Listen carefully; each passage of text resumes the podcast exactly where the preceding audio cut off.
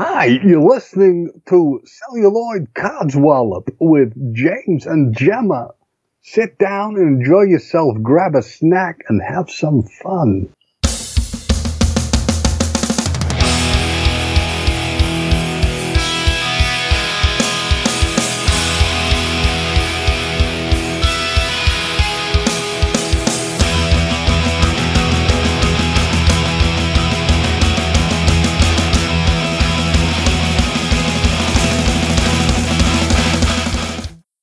And welcome to this week's Talking Codswallop. Now, this week it's going to be a bit different. We are going to actually be doing a episode of Celluloid Codswallop, uh, and we're going to be talking about the new show Picard, and we're going to be reviewing the first episode. Now, due to some technical difficulties, there may be a few, uh, few things that we've had to omit, and I'm actually having to re-record this introduction due to some technical fallacies on my side. But the recording we're doing to discuss the first episode of Picard is with uh, my friend Joanne, who is a huge Star Trek fan, uh, and she's also a very, very good uh, cosplayer. We're going to provide some links to her stuff. So hopefully you will enjoy uh, our insight into the uh, first episode of Picard. Uh, and we were hopefully going to be recording some more reviews in the future.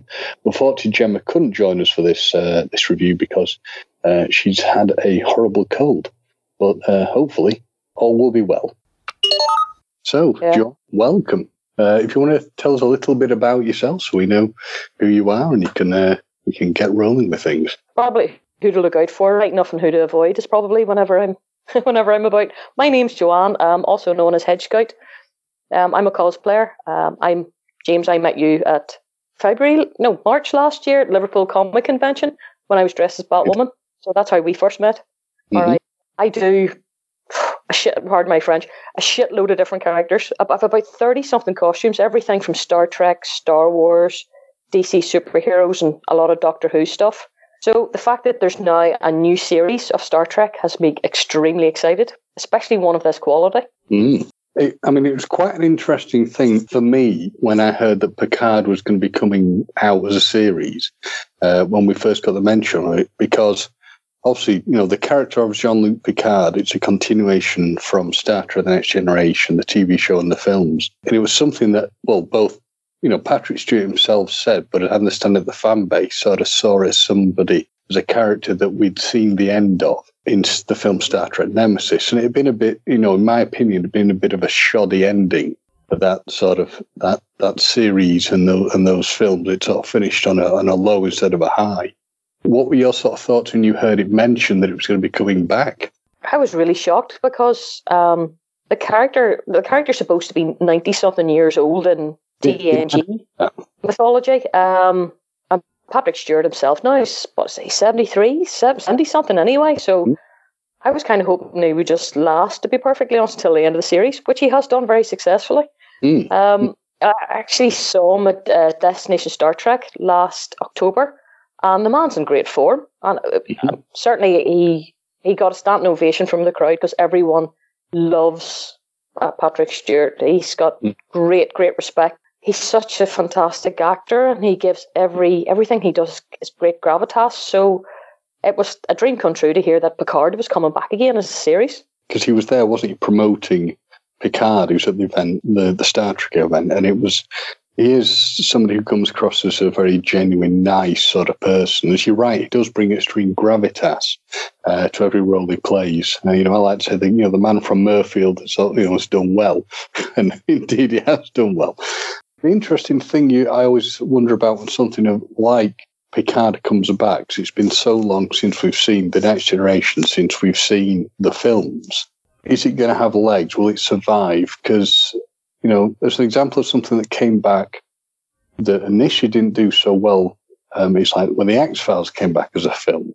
The second film they Oh, did, sort of, it was yeah, well, it was awful. Yeah, it basically sort of like it, it, it didn't find its tar- its target audience, whereas when it came back as a TV series, it did. So whether you know they decided that this was a better way to go to get an audience, uh, like this may be what Amazon, their great ability to take, over sort of like the universe as it now is, decided in Infinite Wisdom to run the TV series. So you got a chance to see it, and obviously I'm thinking mm-hmm. that we can sort of share what we thought, you know, how we thought it went.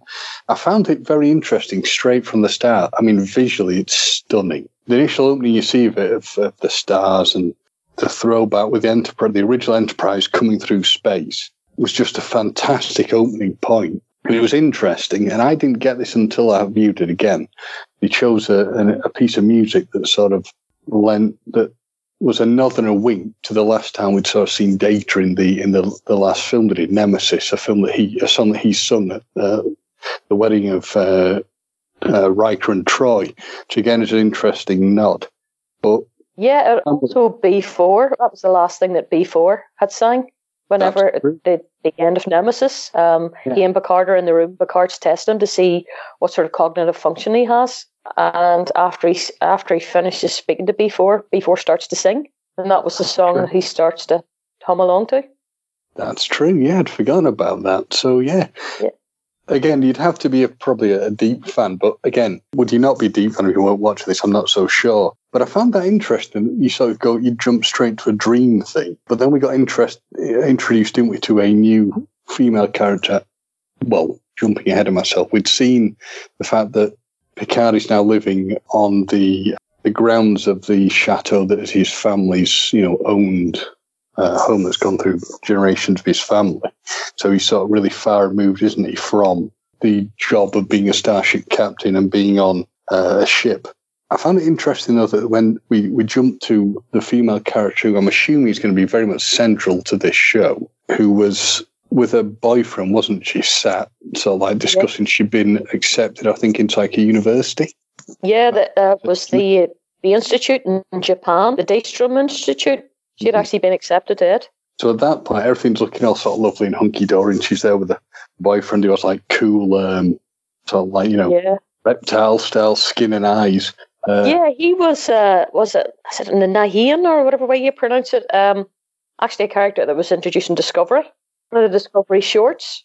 It's the uh, the queen of the of the, the planet that I was going to say they do some with kyber crystals, but that's Star Wars. but they, you see what I mean? I'm getting myself mixed up. But her planet does something fancy with some scientific shit anyway, and um, people are probably screaming at me at the moment. No, it's the blah blah blah. I can't remember the name of it, and it's uh, it's late at night, and. Uh, but that that's so her her character's introduced that. Dear love him, he thought he was going to get his get some action that night, and he literally does end up getting some action. well, he, he gets, gets, a good uh, stab, but not the way he was hoping. Yeah, he, get, he gets to feel the point of something, doesn't he? Because we he sort does. of. yeah, he feels more than a small prick. yeah, he feels several inches of uh, hard steel. Let's put it that way. well, I suppose it was right, right through the heart, so it was slightly romantic. is, I like your uh, I like your optimism there on that. I'm just romantic. So on that point, you really sort of hit the ground running, don't you? Because all these people suddenly just sort of like transport in, yeah, fight and shoot, and it sort of like goes all matrixy and shit, doesn't it? Because she suddenly develops yes. this ability to fight back. Yeah, she took the right pill at that point because she, she becomes triggered did. and. Uh, and sort of what's what what did they call it? Uh, they, they they give it a name for something that she becomes becomes becomes actioned in some ways or started up. I can't remember what way they describe it, but yeah, she, it just all kicks in her her subdued training that she didn't even know that she had. Yeah, because it freaks them out, doesn't it? Because they can see that something's going on that's triggered a response here, and they're trying to stop her. And she just sort of like basically clears the room, like you know, you know, sort of like Steven Seagal before he became really fat and unable to move under his uh, under his. Completely Bruce Lee their asses. Yes, uh, yes. With a with a with a mask on as well, uh, because they put the hood over her head so that they could subdue her, and yeah, and then she was able to actually take them out. That's that's when she became triggered, and uh, she she takes them out from there and just kills kills them. Funny enough, you don't re- realize at that time that they're Romulans but having watched a, a video clip show afterwards, that somebody had spotted a bit of green blood on the wall or the window and thought, oh, I wonder are they Romulans? So obviously there's more obsessive people even than we are in the world that, that study these things in depth. And then obviously we cut from that to the, and this is, this shows like a level of, some people say it's sad, but you cut to the title, sequence, and that in itself becomes a really interesting piece of art because what I think it also showed was it had little nods of probably what's going to form parts of the show. You know, it showed you little shots of things that have gone on previously, will probably happen in the future of the show. Forms to show uh, Jean Luc Picard. And I love the fact that the music beautifully tapered off to using the next generation you know, Star Trek theme at the end of it. Then you go straight into it. But again, you know, visually, there's no sort of there's no money being held back on what they're spending money on to make this look uh, sort of wonderful and exceptional. Yeah, and then it was it, different from Discoveries. Mm-hmm. Very, very different. Discoveries is more well, it was like conceptual art, and it was space orientated. This takes a wee while before you get down.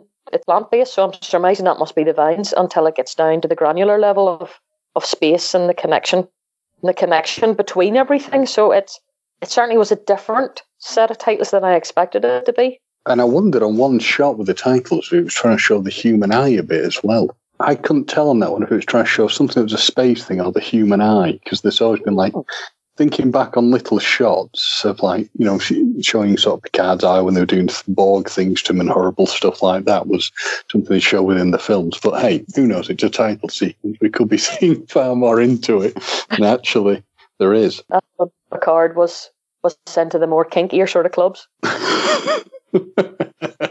oh yeah, definitely that kinky element of the Borg club. yeah, definitely. Uh, that, that's that's the whole FetLife area. You know, he's he's gone beyond Grindr. He's been on Tinder.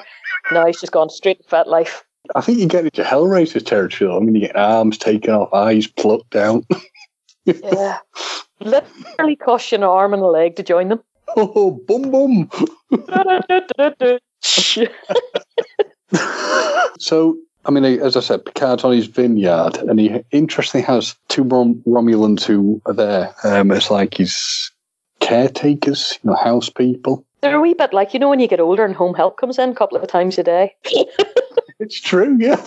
I didn't think of it. At least now he's supposed to be like ninety four, isn't he? So yeah, you want a cup of tea? Yes. Yeah. you weren't sleeping again, and I'm thinking this yeah. is Jean-Luc Picard they're talking to. Well, you're right, because he actually does make the point. He says you treat him like a benign old codger. That's exactly it. Do you want a cup of tea, Father? I still, I do find it interesting within this show that you have the two Romulans, one who is Irish, one who I think is supposed to be British, and they just seem to be. Two Romulans. That sounds like a, a comedy series from the eighties. yeah.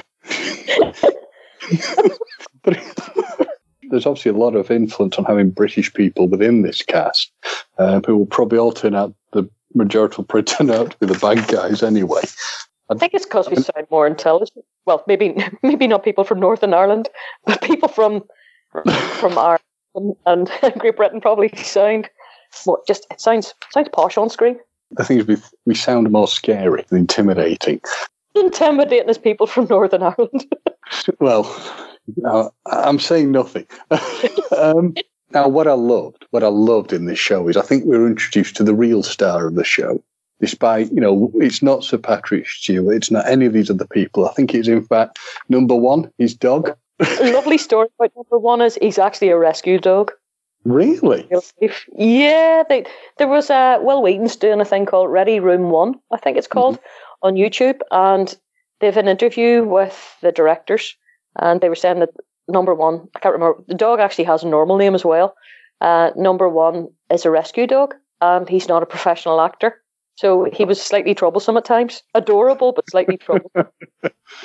yeah, going around I think most dogs you number two. Let's face it.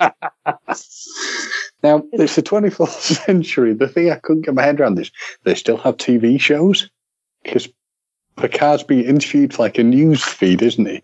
Again, which ties into the Kelvin timeline of the new films and things to discuss the uh, the destruction of the Romulan homeworld. Yeah. Aye, and, and it's at that is Federation News Network or something. Flip, I hope it's much better than CNN is these days. Hmm. But he's interviewed on that, and obviously it then becomes clear that Picard never took Kirk's advice, which was, you know, to never accept a promotion um, or anything that take to quote you know Kirk the to take you off the bridge of the ship because why they can make a difference because he became an admiral. Now I guess it is possible he became an admiral after, well, probably after the things he did, where he basically taken the steps to save all the people, uh, all the Romulans from you know death and destruction as the planet was falling apart um, because there was a big supernova. What I did find interesting in that is that, and it's something that's always been throughout Star Trek. If you really look at it, there's always been, to a degree, a political message of peace and a reflection of the politics of the time. So, you know, in the '60s, we saw issues explored on the TV show with the character, the black and white characters, uh, where they had different sides of their faces, black and white, to look at issues of race relations in the um, film of The Undiscovered Country, which had a similar thing of a planet blowing up. And we were looking at issues at the end of the Cold War, issues between the USSR and Russia and the the West, uh, providing them with assistance. And in the case of the show at this point, as I understand it, we're looking at the concerns people have about relocation of illegal immigrants immigration issues, which is reflected within the show. Because they talk about the fact that these people are found to be homeless, and Picard took the heroic steps to rehouse these people. And of course, the question asked uh, by the interviewer is these people were like basically sort of paraphrase them, these people were our enemy. Why mm-hmm. did you want to help them? And Picard responds, responded, well, they're still people. Yeah. Um, very much a Trump sort of angle on yeah. things. And they've sort of argued that. And part of me, I always have a person have a slight concern on that when a show tries to reflect something that's happening, say, politically of the time. Because I'm thinking, is this what I want, or, or do I want to be able to just put my brain neutral and enjoy sci-fi? And then you think, well, the amount of times that reality impacts upon the way something is done in a show and can provide a positive response or a mirror of sorts, it probably is quite a good thing. But I do like it. I find it an interesting way they're doing it. I don't know how you feel on that, whether you see it being something similar. Didn't jar with me at all. I mean, I'm a big Doctor Who fan, but mm-hmm. a lot of the, the um, criticism is, uh, of it at the moment is because it's become too PC, it's become mm-hmm. too left wing, as it were, too politicised. And there have been a couple of episodes. Well, there was one about recycling recently. It was it was uh, set on the planet that had been Earth before it. And mm-hmm. there was a very hard hitting climate change message in the end. And I would be certainly would be very supportive of environmentalism and, and, and doing our bit for the planet, but it just mm-hmm. felt a wee bit hard hitting at the end of that. But whereas with Picard, I thought it was it was a very reasonable thing to say. He equated the, the movement of the Romulans to Dunkirk. And, mm-hmm. and the fact that uh, the news reporter you know, she equated it to the to you know the pyramids, and he, he said, no, no, that's that's that's pure vanity. This was the hmm. movement. Mm. This was basically, you know, the salvation of, of another humanity, really, and or Romulanity, I suppose.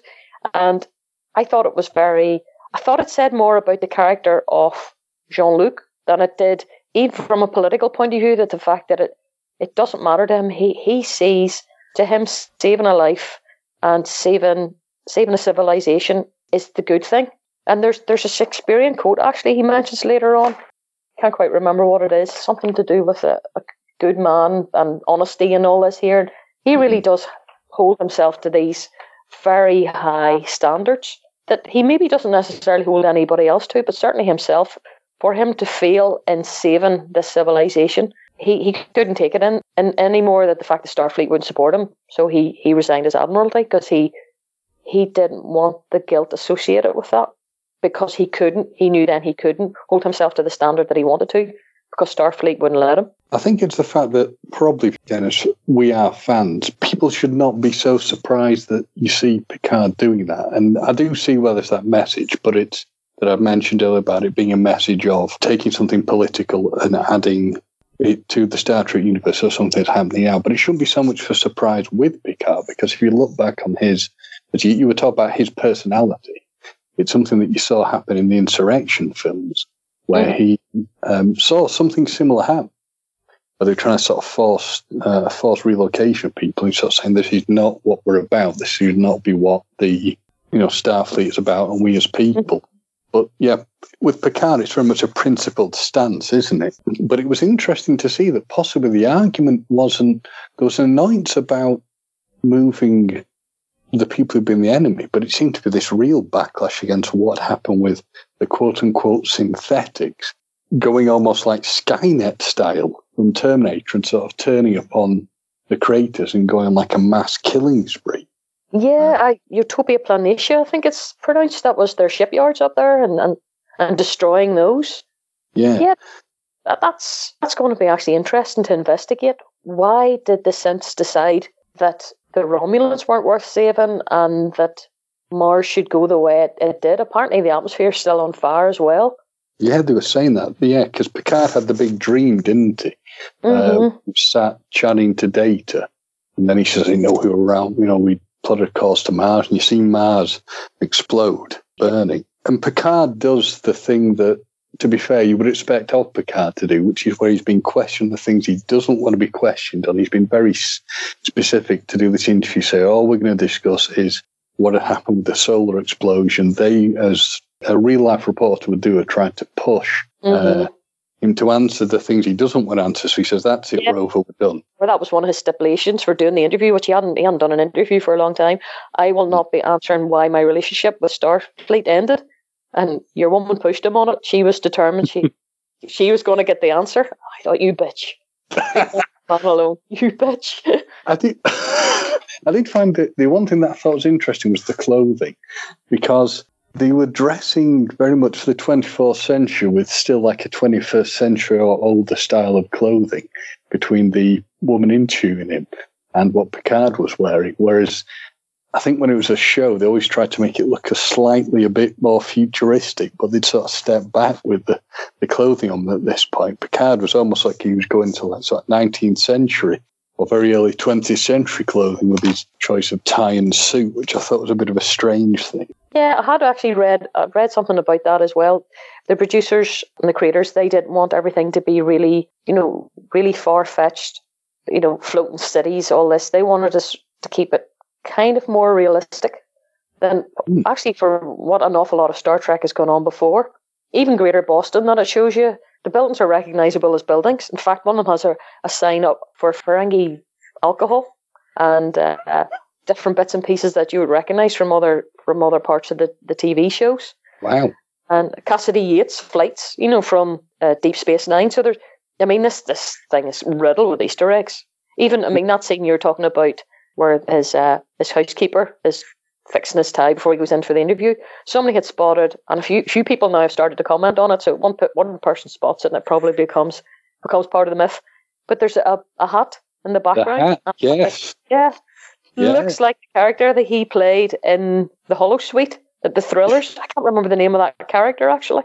Uh, yeah, I can't think of it either. Um, You do know people are shouting at us now. It's blah blah blah. I know the people going, you fucking idiots, you know. Yes, You Tossers. call yourself fans. Oh no, you can't even fucking remember. Two old people here doing a podcast. Fuck off and leave us alone. Uh, here's the deal, listeners. If you know, if there's anything you want to pick us up on, you know you can tweet us, send tweets in. You know, we'll take whatever abuse you want to send. Well, I'll take whatever abuse, Joanne. Well, I'll take whatever abuse you want to send my way. yeah, use me at Hedge Scout. So you've got this character, Dahj, who's obviously got all these weird powers, and she sees Picard on the old TV of sorts.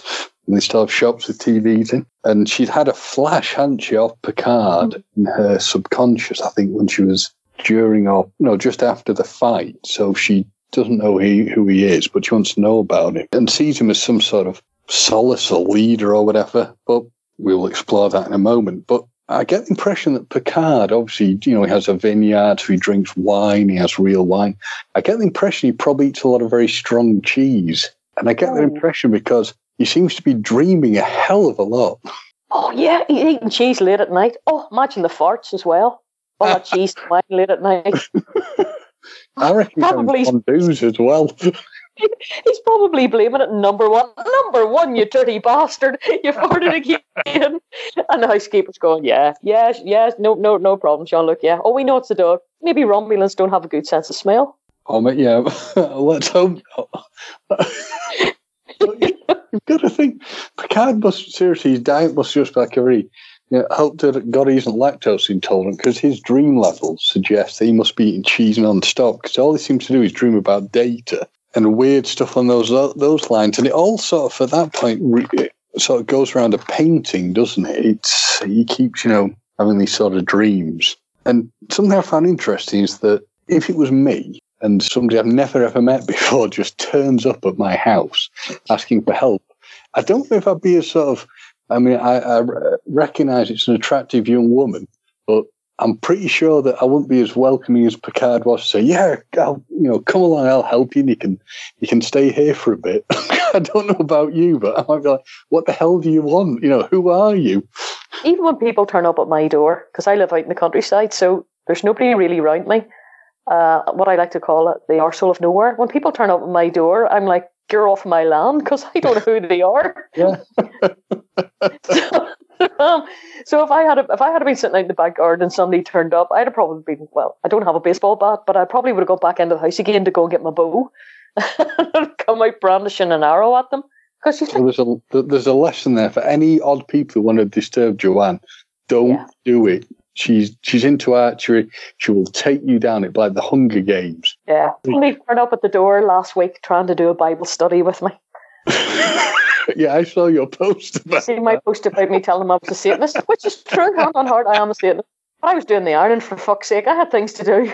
It was it was well behind. It was weeks behind. I wasn't going to interrupt my ironing to hear some Bible thumper. Bless him, he wanted to come in and talk to me about it. I thought, no, I told him, that I don't want you waste my time. I have ironing to do. I have my priorities. Now, one thing I did notice um, about that from having seen the trailer to, to Picard that they actually seem to have cleared up the show is in the trailer, Data's wig and makeup look truly appalling. The period when he sort of shows the painting to Picard, but they seem to have actually cleared that up. He sort of looks more like his old self. He looked like he had taken an allergy to Picard's cheese. His face was so bloated. Picard, I can't take this much cheese anymore. yeah. He's having a violent allergic reaction. Like having flashbacks the last time Picard made meat cheese and Nemesis. so, B4, that's what it is, B4 cheese. yeah. well, speaking of B4 has taken us on perfectly to Picard turns up in his strange old man civilian clothes because he really, he really is wearing the ultimate sort of old man. I'm not even sure what the jacket's made out of, but it is like you know he's wearing sort of khakis and um, some sort of old sort of leather jacket thing. So he turns up. I'm not sure where he's supposed to be, but he basically goes to his. He has like his very own specific thing, doesn't he, in the um, the archives, which Yes, is he has a brilliantly set up Mhm. because it has like a model of the Enterprise D, a model of I think the Stargazer, the Yes, his first ship. the the yacht. Is it the yacht or something? The captain's yacht that he's once used, Yes. and he gets to go into whatever he has in storage, um, and he finds a the painting he dreamt about is in there, and it's a painting of that Data had done of the daughter. Mhm. It bears a striking resemblance to Dash, or Dash, oh yeah, Dash, the uh, the girl. Yeah. Um, I was a bit confused by this. I want to see what you make of this. So Dash she's sat around. She's done a runner, which again is means she was a terrible house guest. Okay. she's Maybe she could uh, stand the smell of cheese. She woke up about 5 a.m. this morning. The dog was in her bed because it was hot. It was nicer smelling in her room. The dog's howling. So at about four in the morning, Dash just woken up and thought, "I can't fucking take this smell anymore." She's done a runner, even even though with her special senses and everything, it's probably overpowered her. And dogs, dogs taking over her bed. Um, the housekeeper's up because obviously she can't take take the smell now either. She's probably been on the wine too, and uh, I think they're all just Imagine- pissed probably in this program. Can you imagine staying with Picard? I mean, you'd be sort of having, he's eating all that cheese, he's having weird dreams, he's probably having like night scream terrors where he screams and talks to himself. Yes. The only thing he didn't give her was a Werther's original. Would you like a sweetie? Well, as long as, I mean, the, the one thing I did like about this is at least, you know, Picard didn't come across as pervy. No, um, uh, his his main redhead squeeze. She, I wonder will she turn up? Doctor Beverly Crusher. Well, I, as I understand it uh, from something I saw on Twitter from Gates McFadden, no, not in this series, but he's hoping for, the next series she's going to turn up. Because I was really, that is, I mean, it's interesting. I love the fact you raised that one actually, because I really wanted them to sort of be together, or at least have some kind of relationship going on. But yeah, I mean, this is where you see that distinct difference between Picard and Kirk, because with Kirk, he'd probably hitting on her. Uh, Yeah. even, even in his advanced years. Oh yeah. Justin doesn't bear thinking about. I, I, do you know? I swear, I, I only started to wa- I started to watch the the original series recently because I only really that shameful. Okay, shameful admission time. I only got into Star Trek because of Discovery. Now I know a lot of people hate Discovery, but it kind of got me back into it. My mate Andy Palacides, who who has the Great Derelict podcast, kept sending me, "Will you fucking watch Star Trek? You love it." And I went, "No, I'm seeing this guy called Star Wars, and I don't really have time for anybody else." And I decided to download some when I went on holiday, and I fell in love with Star Wars or Star. Oh gosh, sorry, Star Trek, and uh, I've been watching ever since. I know. Whoops. See, this is it. The problem is when you date two men, both with their first names called Star, probably just call them Star. You know, whenever I'm getting really excited, I can get away with it then much easier. but so I was. I've been watching. I decided that it, r- randomly I would watch the original series last, mm-hmm. and I've kind of been taking my time with it because I seen it years ago when I was when I was a kid and didn't think it was great. But Netflix are showing it now and they've tidied it up and it's amazing. But it was series one, episode twenty nine, the one where they go back in time. It's Harlan Ellis, it was a Har- Harlan Ellison one, and mm-hmm. absolutely fantastic. But his speech pattern changes there, up completely. He, he, he talks normally right up until episode twenty nine. Interesting. So is that the Shatnerisms? That's right? exactly it. The Shatnerism he breaks up everything to yes. put emphasis on stuff, which is what I was trying to say to you when we were talking. When I sent you that thing, when I you mentioned you've seen it, and I thought, do you mean he speaks every yes. line? Yeah. No staccato. and his delivery's just, and I can see Spock looking at him a couple of times to say, "What drugs do you on, mate?" But uh, you know, are you? I have to say, are you eating cheese? Yeah. and that'll be the new euphemism for drugs. Cheddar, things like that. I will say, I've met Bill Shatner what three times now. Nice guy. Yeah. What is he? Eighty four now or older? And if I'm ah. look that good, if I'm even alive at that age, I'll be happy. So, this is a very important yes. question. Did you try to kiss him? Did I what? Try to kiss him? Yeah. I got close enough where I could have kissed him because. Yeah well, the thing I already sort of knew this in advance, but uh, Bill Shatner's he's pretty badly deaf through obviously pre-age, but also tinnitus from I gather an explosion when he made Star Trek. So when I was getting him to sign something, he couldn't work my name out, so I had to lean in incredibly close. So yes, I could have kissed Bill Shatner, aka Captain Kirk, on the cheek, should I wished. Yeah, uh, you and me. See, you're you're Bill Shatner. I'm I'm Lethal Weapon. My my love could have been Danny Glover last December when I almost kissed him. Again, same thing. He leans in because he's deaf, but yeah. I mistook that for the French kissy kissy thing, and uh, almost got away with it. Lucky enough, I did stop myself from kissing him. Might have been a hell of a shock for the man. It would have been an awful if he had taken a heart attack that morning and couldn't go to the convention. yeah, I think it would have been all right if he kissed Danny Glover. I think he would have been flattered and very happy. If I kissed Bill Shatner, I think I would have been uh, you know, restraining order getting pinned to the ground and beaten up by security guards. It would have been a bit embarrassing if Danny Glover had a squeal like a girl, but if I kissed him that morning. so they go, but I only wanted an autograph. no. Those blowjobs out of the question. No, I thought you just wanted to kiss. and that's me asking him that, not even the other way around. oh dear.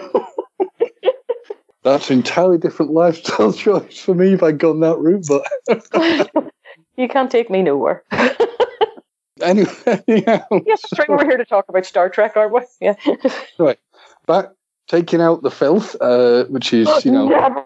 now, well, let's be honest. It does change. We could, never, we could never not go slightly filthy. So old man Picard with his old man, you know, leather jacket, chinos ensemble, stumbles out in shock from the uh, the archive area, and strangely managed to run into Dahj again. You know, who would have saw that one coming? What I find very odd in this scene, though, is and I know they have to move the show forward. I know they've got to move, but he seems to take all the information he's given from her, where he starts trying to say to "We think you're synthetic. We don't know if you're a real person." He all seems to feel very rushed it's the sort of thing where I don't know. Everybody seemed a little too accepting almost of what was going on. Maybe it's because he's he's tripping tripping balls at night, you know, on the cheese. This isn't as mental as I'm dreaming about. This is this is quite normal. Yeah, I'll accept it. What if it's all just a giant cheese based dream, though? Yes, this is it. I'm lying in my room somewhere, no, covered in Wensleydale. you know, bit of, bit a Stilton stuck up his nose. Number one lamb beside him farting as well. I mean, it's just, it probably seems quite normal. But yes, you're right. He is, he is very accepting of this. Though I suppose if you'd lived to 90 and seen the things that he had done, you'd either be a raving paranoid schizophrenic or you would maybe be accepting of the fact that, that shit happens. And my goodness, it's quite exciting shit. Because I think he's probably been, been quite bored in that vineyard. And he even says at one, one point that he's fed up waiting around to die.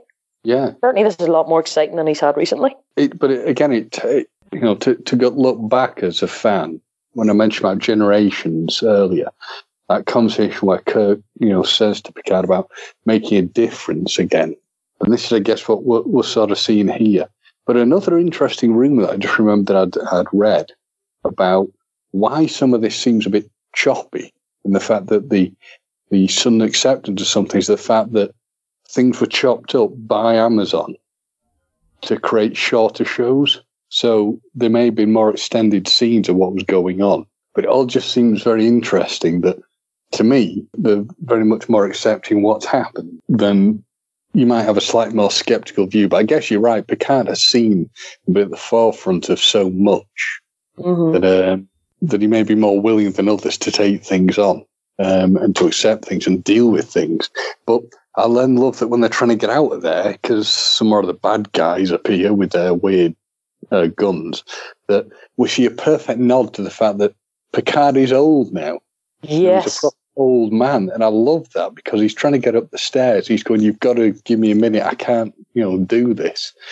Um, oh, I felt so sorry for him. There was like, hang on a minute, hang on a minute. I mean, if you ever, if you've ever tried to rush somebody who's elderly, mm. it's, it's it's it's awful because they're they're dear loving, they're trying their best, but you're trying to get them somewhere else in a hurry, and it's never happy a happy sight to see. But yeah, he he plays the I'm buggered, please go away for a moment and leave me alone. But he knows that he has to he has to get a wriggle on. It must be very frustrating for him for the character too, because yeah. in TNG he's so physically fit. I mean, mm. he was in his fifties then, and mm. and he did that. Um, do you remember the episode? of There are four lights. Oh God, yeah, that's wow. a phenomenal. What an episode! Yeah, that's phenomenal acting. Phenomenal yeah. acting. Where Picard is taken to Torture Garden in London, stripped bare, and and a very kinky looking thing actually. Him Picard's bare bum, and even at the age of fifty something, he's still in great physical shape. But um, yeah, he, definitely that was. He must have paid for a really good night. uh, David Warner, you evil bastard, you. he had to. He obviously couldn't remember his safe word, and that's why he got stuck there for so long. the safe word was four lights. Yeah. there are four lights. That's the safe word. wow, I'm never ever going to watch that episode in the same way now. First thing I thought of when I seen it. wow, it's Torture Garden in London. Picard in a special dungeon. Hey, I would say what stays in the holiday, you know, whatever goes on stays in the holiday, but it wasn't even the holiday, was it? I mean, what no. filth must have got on and gone on in the holiday is absolutely mind boggling. You know, I hope what they nanobots to clean up the mess that must have been in there. I mean, yeah. what did you call the character that was always spending time in the holodeck and, and he ended up appearing in Voyager as well? Barclay. Oh, yeah. My God, there's a man that probably wanked himself to death on several occasions. you know, really. Beverly Crusher must have had to come down and rescue him and hydrate him. I mean, he yeah. that man just been dust. He must have just been constantly getting injected with analgesics. Oh, yeah. Uh, to ease the. He's, I bet he must have had a hand like a claw. He probably could have bench pressed Worf with one yeah. hand. Although you'd think that far in the future that they would have created it. I doubt that would happen. I think there'd be a machine that'd do it all for him. Actually, you think so? Yeah. Just lie in your hand and pretend it's somebody else when you can't feel it. but he's an engineer. You know he would have created some weird sex robot that you're just doing in the holodeck. That's true. That's a really good one. Something Troi shaped. Oh, Definitely. but I also wonder what Riker got up to in there, but that's one for another episode. Well, um, Riker was prepared to fuck anything. Like, I mean, he was. Animal, mineral, it, it, even if, remember the one with, it was an androgynous planet and they were kind of both genders and they made a decision? That was actually yeah. quite forward thinking, for, particularly even watching it now, that he didn't see it. It was just, it was love and it should be that. But Riker, Riker was really willing to give everything a go. You think about the amount of chairs that he fucked and got the leg over within the next generation. Don't give me that. I was back was bad. He was just he was just winding things up. He was sexually turned on by chairs. That's why he was always throwing his leg over them. The fact that the chair couldn't reciprocate, he never realised. It it took him six seasons before he or five seasons, whatever many seasons there were, for him to finally stop fucking chairs. You've got to think though with Riker that the beauty of Riker is the fact that it, the androgynous planet is that the one where he went down in disguise and or if I got it mixed up where this female alien said she'd free him, but he had to have sex with her. This is not you one of your T streams now, is it? Like I remember. one of my fevered, one of my fevered uh, Stilton dreams now. no, it was definitely an episode because the lady in question was played by uh, by, by, a lady called Bebe Neuwirth, who, um, if you ever watched Frasier, played um, Lilith on Frasier. But that was like it just showed you what an absolute intergalactic stud Riker must have been if some alien wanted to have sex with him as a price of being free. He was uh, he was captured as a medical experiment. Yes. she let him go free as well. He must have been one hell of a good ride, like he really would have Riker, you manhole. and she wasn't even chair shaped, so he obviously didn't have any. Didn't matter really to him. I would say he probably did some amount of damage in Risa every every time he went there. Probably had to restock the staff, hose them down. I think he's right. a bigger man whore, really, than Kirk. Can you imagine Kirk, him and Kirk? Him and Kirk were, were yeah, he is. He's a bigger manhole than Kirk. Kirk is a virgin compared to Riker. Definitely. Uh, yeah, I mean, I was always impressed by Riker, mainly because he just like took no shit from anybody at all. And yeah, basically, yeah, was just the man. Nothing he, he, could sort of deal with sort of most things, and the fact that he had to take over when you know Picard got bogged I think he would have proven a very effective enterprise captain. Uh, but we digress, unfortunately. So poor old Picard has had his 94 year old bones dragged up the stairs by the young woman, and then you know the bad guys are attacking them, and she goes all matrixy and shit again with all the inbuilt, you know, Keanu Reeves powers. Um, yeah, that was good. The big leap into the air onto the stairs where the Romulans yeah. were. Well, as as luck would have it, Joanne, I've got it on in the background, the sound off, and we are literally on that exact scene. When you said the jumping part, she did the huge jump. So clearly they're on top of what looks like some multi-story car park somewhere where they're uh, shooting and fighting. It all goes a bit horribly wrong, doesn't it? Because she shoots one of them, or is about to, and it goes into what I can only say, and this is where I love, and I thought you when I first ever even saw this, we've gone into one of your favourite areas, which is looks like we're crossing into Alien. Yes, with the acid. Yeah, that's great acid. Actually, that particular that area that they were shooting in, you know, all the fighting went on. It reminded me whenever you go to comic convention and all us cosplayers are outside and we're yes. mini yes. everywhere and there's photographers. And that's what I thought. This just is like MCM London at the ExCeL Centre.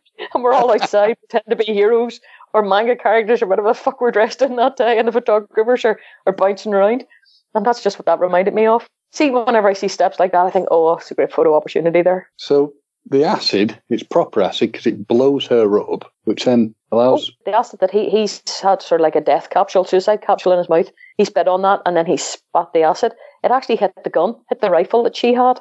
And then the rifle exploded. She started to melt, but the rifle exploded and that really wiped her out altogether. And ah, right. So that's what the big explosion was. That's it wasn't like she blew yeah. right? I thought that at first, and then looked into it a bit more. On ah, right, okay, that makes sense. Because she remember she screams because the gun starts to heat up, starts to melt. But then, then she realizes it's also she's also starting to melt too, and the acid yeah. starting to burn through her, and mm. then the mm. gun blows up. And yeah, that's true. And then somehow ninety-four-year-old Picard gets well, not somehow he gets blown through the air, and then he has a camembert dream. Um, yes actually amazed he didn't have two broken hips and a pelvis for flip's out of that. Which does also show the brilliant fact that one of the other. Stri- now, I couldn't get my head around this because unless you just rolled it up and left it, but in his, he has a flashback to his storage room thing, and it has the happy, uh, the Captain Picard Day banner yeah, up. Not nice. Which I would have thought would have been destroyed when the Enterprise gets destroyed in generations, but it must have been put in storage somewhere and shipped off, obviously exactly the same thing. Whenever I seen that, I thought, how's that still surviving? But maybe it meant something to him, so he, or or maybe it's a replicated version. Mm. Or maybe it's one of many, because there was supposed I think had a few of them. But you hit the nail on the head perfect, which is how does an old man who's 94 have no injuries and end up in his shadow again, which is a Mm. huge plot hole gap. And these lovely housekeepers brief him on what's happened. As you said, he sort of gets upset, reflects, doesn't he, on the fact that he's this old guy who's just been sat around not doing anything, not making a difference. Keep going back to that now, thinking about that big thing generations, you know, the ability to make a difference is obviously what's Mhm. eating away at him, that he's he's no longer at the forefront of things. And he, he realizes that he needs to do more with himself. He sees this as a way of going forward doing things. And obviously he wants to find out what's happened with this girl. That the girl now should actually been accepted to it. Hang on, I've got it written down here somewhere. Daystrom Yeah. Institute of Advanced Synthetic Research in, in Okinawa. Mhm. Nice I'll let you take it away, Joanne. You, you seem to know well on this one. Yeah, he he meets um. Hang on, I've got her name here because I'm terrible with names. Uh, hang on, if I can find her. He, he meets he meets some bird there. um, Agnes Jurati.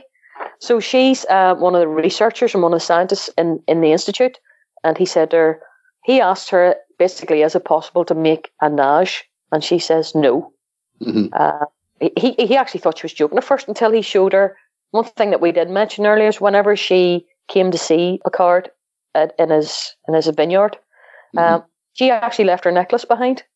Yes, Which- that's true. The the double uh, like rings necklace. Yeah. Yeah, so he, she she left that behind, and it seems to symbolise twins, which you don't realise at the time. But the doctor goes on to explain that um, the original researcher that he's. Let me see if I can find his name. No, no, no, no, no, no, no, no. Can't remember. I'd have to look it up on, on the net, and that would take too long. Maddox, I think it might be. Mhm. He she seems to think that he, he might have actually designed Nash uh, from a mere small part of um, data. Um, Yeah. yeah, it's it's and it doesn't take much, whatever way the positronic energy or do that made up stuff works. He's gone AWOL, so nobody can find him. So she thinks maybe that he has made Nash, but in fact, whenever you make one of these, you don't make one, you make two, and they're twins. So you got this shocking realization that yes, Nash may be dead, but actually, Nash's sister could still be out there. Mhm. I mean, what I find interesting though is the fact that when he walks in, she immediately starts saying, "You know, Admiral, what are you here for?" So he tells, and she's saying that's absolute impossibility. Why do you think that could be the case? He said, "Can I have tea with one?" And she yes. sort of like takes him really seriously. But wouldn't you, you know, injecting uh, the cynicism I have? I'm a scientist, and some old 94 year old admiral comes to me and tells me this. I'd be like, "Are you off your meds, old man? Yeah. You know, are you okay?" Should you not be home? Yeah. Mhm. Have you any cheese on you? Yeah, where's your stick? Do you want some tea? yes. Would you like to sit down? Where's your Romulan help? You're telling me this weird shit. Yeah, sure, I'll believe you. Yeah. I, I, I laugh at you at first, but within about three sentences, I'm going to believe everything you tell me. Again, which Even- does make me wonder if there's been a bit of cutting, but I guess they've got to move it forward. So that's my cynicism. Yeah, well, well, I mean, it gets interesting then when she pulls her sex doll out of the drawer in bits.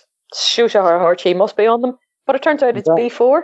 yeah, now that yeah, that so made me laugh because one of the first things I ever said when I saw the trailer to this was, "Why is like Picard got all the bits of data like a sex doll in a drawer?" Like, well, that's Japan. yeah. he seems to then bring out and speak. This was just on the first trailer. I'm like, that looks creepy. Here's one I prepared earlier. And I got the distinct impression in the this this place, and I've got it in front of me as we speak, is that it looks like it's been retrofitted by either Apple uh, or, or IKEA or both. I get a strong IKEA and Apple vibe off the uh, is it the Daystrom Institute? it must have been everybody must have been on a half day. Yeah. Well, it's supposed to be cleared out, isn't it? Because there's no staff anymore. I also have to be honest. You know, when we mentioned the fact that Dave looks like a sex doll, Yes. when they open it up, or before, he's, he honestly, this sounds terrible, but his face looks like he's having some sort of orgasm. yes, it's like his oh, eyes, his eyes are rolling back into his. Head. well, here, don't forget if he's anything like Data, he's instructed in multiple techniques and he's That's true. proficient in multiple techniques. Memory. I want, that's Yeah. why you remember that specifically. yes, and it could be if you're if you're uh, if you have multiple techniques, surely those multiple techniques could be used on yourself. And you, if you're in a drawer for a very, very long time, and he's probably been in that drawer for maybe 20 years. That's true. Yeah, you get bored very easily. You would, wouldn't you? Let's face it, you're on your own for five minutes. You think, I could crack one off here. what happens if you're there for 20 years? I mean, to be fair, she probably brings him out, you know, puts him back together and has a quick go on him. Because there's nobody else in that room, is there? No wonder she was all giggly when Picard arrived. Maybe she just had some fun. Shit, I better put him back out, put him away again. Or maybe it's the fact that she's feeling guilty, thinking, "Oh crap, he's going to ask me something. He's going to want to see the doll. What do I do?" What we didn't notice was the charge lead hanging down the side of the desk. Before and after. oh, very good. I like it. Very good. Before and after. That was after face. We get his before face in Nemesis. We get his after face in Picard. so in our in our, oh god in our weird IKEA uh, Apple Mac store sci-fi world that they're now in. I mean, you just said it. They're discussing the fact that it's certainly a possibility. You know, these this could have happened. This guy is a throwback. Again, it's that lovely little interlink. This scientist. Who, from what I remember reading, was the scientist who questioned Data's ability to be considered a real person. It all went on trial, didn't it? Um, something of life, I think it was called you, as you said, they, they work out it had to be a twin. It had to be a second sort of uh, creature. Uh, creature that's terrible. A second life. And we see the the little um, uh, necklace, which then cuts to a lovely shot in space of the Romulans, who seem to now have slightly different ships than I ever remember, and a different symbol as well. They're not yes. the, the eagle's not holding the the twin planets of Romulus and Remus. Yes, they're not anymore. No, yeah, and they go into a reclamation site which is full of basically it's like a like a rock video. It does. Lots of lots of air and people with longish hair and beards. Now we see this this guy. Uh, you know, I'm seeing it from me now. But this guy walks through rather you know forcefully on on his uh, rock set, and I knew I recognised him, but I didn't know what from. It's a guy called Harry Treadaway who was in um, a program. Uh, if you've never got a chance to see it, I highly recommend it. Called Penny Dreadful, where he played oh uh, Victor Frankenstein. And I only found, realized that earlier today. I was sort of looking at a picture of him from other stuff he'd done. And then, interestingly, he's playing a Romulan. Duh, duh, duh, we, he goes to see a woman who is, in fact, Dahj's twin. Yes, yes, she is called, because I keep calling Dahj Naj as well. Um, what's she called? Uh, Soji, I believe. Soji Asha, yeah. It's funny, actually, you were saying about the acceptance of things being told. Yeah. She kind of accepts everything he tells her. Oh, I had a brother, uh, but it's a really sad story. Oh, maybe I could listen to it sometime. I thought that's the worst chat up line in the world. Yeah, I mean, it's. I find it interesting that she she mentions she had a sister, mm-hmm. uh, doesn't she? But there's no mention from Dahj. No. Dahj had a sister. It's a weird one. It was strange. You're wondering how much self awareness Soji has actually mm. of does she know that she's uh, a replicant of some mm. description? Because Dahj uh, had no idea. Dahj had all these sort of saying, like, you know, that was again that thing But that was the thing that threw me when they're outside the uh, the halls of record sort of place. That he's saying to you that you know you you I believe you were created from this wonderful person data, and she's going, no, but I had a family, I have memories, I had a dad, I had a mum and she doesn't seem as sort of freaked out. You know, if somebody came to me and said, "Well, you're not human," I'd be like, "What the fuck are you talking about?" You know. Be, uh-huh. Of course, I'm human. Look, I can, I can, I can see the veins in my hands. I can. Yeah, yeah. I, I have memories. It's the, self awareness, especially at that age as well. It's she was still the character's what maybe early twenties. It's mm. it's a lot for somebody of that age to take on board. Reality yeah. has been turned on its head. It's funny actually you saying about this acceptance stance mm. all the way through it. Here's this mad shit. Yes, I accept that. Thank you very much for telling me this mad shit. Mad shit. I shall take this now as my own. And there is just that, you know, they believe everything they're told. Well, okay, fair enough. She, she initially had trouble believing it, but yeah, yeah, it's a bit. Do you know? I must look for that in episode 2 mm-hmm. to see if it's the same sort of thing. Mm. Now, I'm gonna I think you'll pick me on this one because you're far better on things like this than me. if it's filth related, yes, I probably could. But if it's anything else, who's no? Is it? Well, well, I'll ask you about something filthy another time. So, so the ships come out, and there are all these really freaking cool looking Romulan ships. And I never ever twigged that it was actually meant to be this. I looked, I thought, wow, that really does look like a Borg thing. And then I never realized it's meant to be a thing, isn't it? There's some sort of the Romulans look like they're going into some sort of deal's the wrong word, but Traded that in some. They got it on eBay or something. This Borg cube. eBay's great for stuff like, but I wouldn't have thought I'd go look for a, a, a disused Borg cube. Uh, but I'm assuming that is supposed to be the Borg cube, isn't it? Yeah, I think so. So- Yeah, certainly whenever it comes out and it's cube shaped, I took it to be a Borg cube. Yeah. Sorry. sounds very condescending. Yes, it's cube shaped. Yes, I believe it to be a Borg cube. Oh, uh, but it's quite exciting because then you're thinking, oh, you silly, silly, arrogant bastards. You're Mhm. going to resurrect the Borg again. Of course, we know Hugh Borg is going to be in it at some point. Yeah. Uh, And Seven of Nine's going to be in it at some point, isn't she? Yes. Oh, there's going to be a before and after when she goes on the screen. If I'm watching her. yes. So, oh, so fine. How did you find the episode? We've done a we've done a deep dive. We've taken it apart. How did you find it? I loved it. Some people complained about the pacing of it. They thought it was maybe a wee bit boring, but no, I, I thought it suited it. Uh, yes, whenever you start picking it apart, you notice plot holes, um, the acceptance of everything going on, and Picard waking up with no broken broken hips in his in his villa. But overall, I thought it was wonderful. I thought the portrayal of Picard was fantastic and as dignified as it should be of the character. Yes, he wasn't cheesy with the younger characters like you would imagine Kirk would be. Great relationship between his his, his housekeepers and him. They, Mhm. they, they go from knowing that they owe him something and being reverential to keeping him in line whenever he needs to be because I think left to his own devices, Jean Luc might not look after himself properly. Yes. Uh, maybe the Naj, her, her sister characters, I don't know whether it's a re- reflection on the actress or not.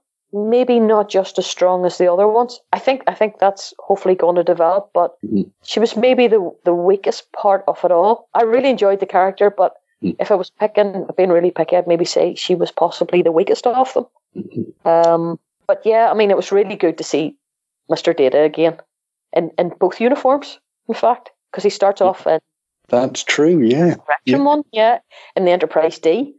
Uh, and then he, in the vineyard, whenever uh, Picard sees him again, he's in the TNG uniform, and so's Picard, which was a real fan moment. So yeah, I, I loved it. I, I can't wait to see how it's going to go. I'm also really glad as well that it's not like Discovery, because I love Discovery, but Discovery is its own thing. And they, they deliberately have set out to make the two shows very, very different, as it should be. They shouldn't be it shouldn't be the same. This is a show about a man who's in his certainly a lot more senior years, and it should be dignified and a bit more thoughtful as the character is, rather than all the run around, lots of guns and stuff like that. That Discovery, Discovery's more action orientated, and it suits it. But yeah, I think they did a great job. What What do you think? I, you know, going back to the fact that when I heard that they were going to do this Picard show, part of me, my heart sunk. So I thought it could really be awful. You know, it could, it could fail miserably. Like a potential Boba Fett series. Do you mean the Mandalorian or just with Boba Fett? Sorry.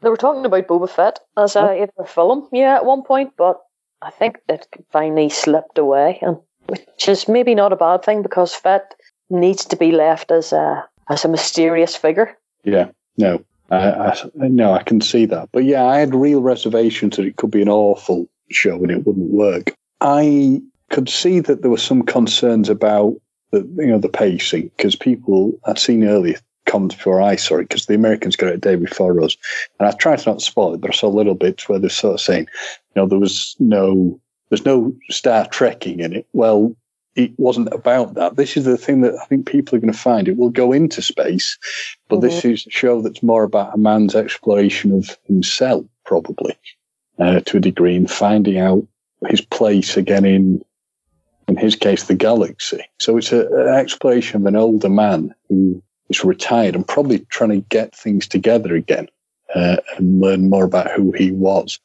I mean, visually stunning. I think it was absolutely wonderfully shot.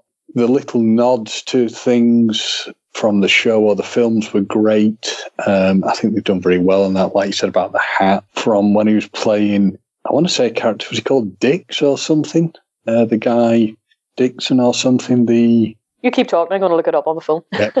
But I also I like the fact that we were seeing twists and turns that will hopefully go out throughout the entire show. I do like the fact we addressed his advances. They didn't try and do like you know they did with say Star Trek: The Motion Picture, where they were trying to make everybody look like they were in the 30s still. You know, when Bill Shatner, bless him, had that really weird wig on his head. Really weird wig in the first film. Um, As, as somebody who has a few strange, weird wigs, I can, you know, I- I'd love to have done something with that for him.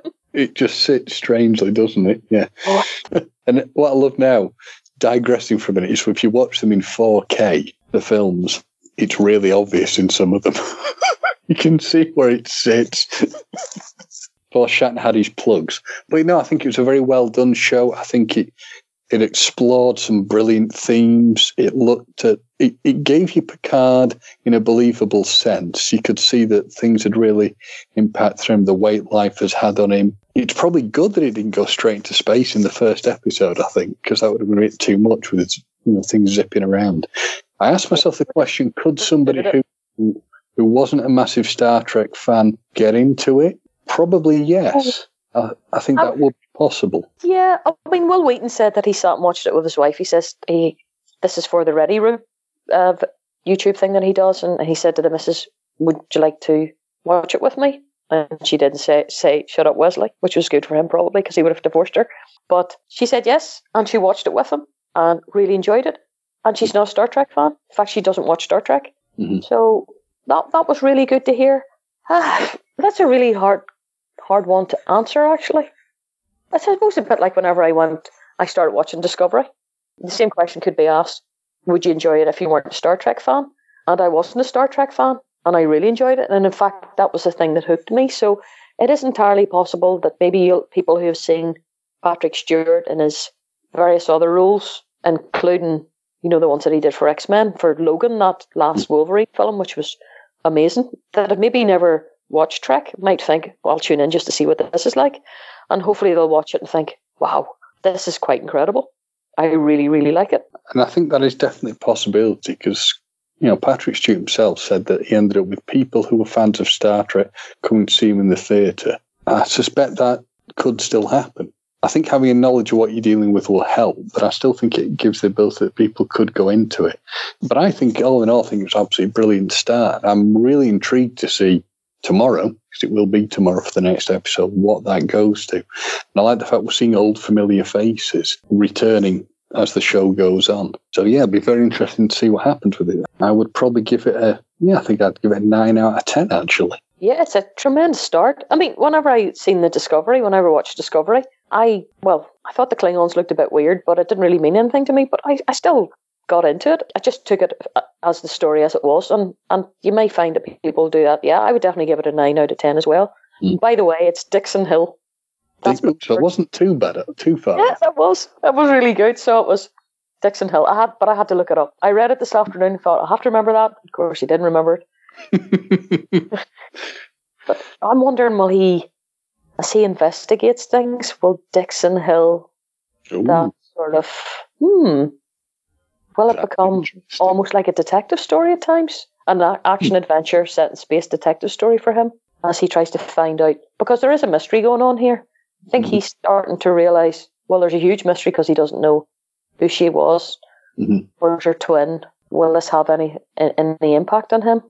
Because I know for the future episodes, from what I've seen, he's going to have a clash with people at Starfleet. But it's going to be what I'm also looking forward to seeing is return of um, Riker and Troi. Uh, well, Yeah. well, or Riker and Riker as it is, and they're going to have a child, a daughter, I think. So they've obviously retired, and I'm interested to see why have they retired as well. Is it the same thing? Is it the same problem with what Starfleet became? You know, how long did Riker, you know, and Troi last with the Titan? What uh, what preempted them stopping? Was it natural age, or is there more to it? So hmm, who knows? That is a good one because as a, as a series, this is set the furthest into the Prime universe that we've Yeah. had yet. Discovery's going to be a thousand years in, it, in the future, but we haven't seen this yet. We don't know what it's going to look like. Hmm. But this, as, as an ongoing series, this is the first one that's been set so far in the future. What is it? Twenty three ninety something, and Wow. yeah, it just is kind of scary when you think of it that way. And um, so yes, what what did happen to him? Because I had seen they had they had shown as a promo that scene with with a small bit of it with Riker and Troi when Picard goes to visit them, and you can hear the kid screaming in the background somewhere. Mhm. But it, the kid to me, I got the impression the kid was under ten years old. I don't know why. It was maybe the voice. And Possibly. yes, yeah. So they would have had the child quite late on, but then they got married probably when they were maybe in their forties in the film. Yeah. Or, of course, if everybody's living longer, I suppose reproductively it wouldn't matter. This- You could maybe be having children into your fifties. Possibly. I'll tell you one thing I noticed when you talk about age. Riker started, uh, sorry, not Riker, Picard started out needing a cane and then mysteriously stopped using it. You know what I- strange.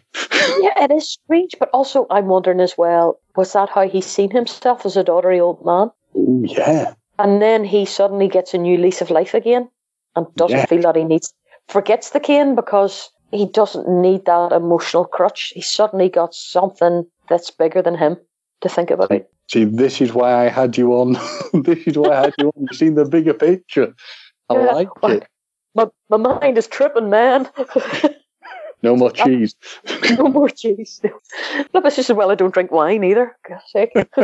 So that is our re- review of Star Trek Picard Remembrance, first episode. I give it 9 out of 10, uh, as does Joanne. So hopefully, yeah, if this hasn't scared the pants off you too much, Joanne, uh, you maybe come back to do a review of future episodes. yes that would be great by that time dear knows what drugs they're on um, they'll have maybe moved on to crackers with their cheese number one might have had his nostrils removed. I'm, I'm actually wondering, are we going to see the dog again? Uh, is there doggy quarantine if you go in to take a dog into space? Well, it never stopped Porthos, so you know, you know. No, he's adorable. Oh, adorable. And Captain Archer, possibly. I gotta just digress here before before we finish. The greatest arse in Star Trek. Every time that man walked down a corridor, I hated to see him leave, but I'd like to watch him walk away. It's marvelous. Well, I think we've been talking enough Codswallop on this one. So I've been James. And I've been Joanne. Thank you very much for listening.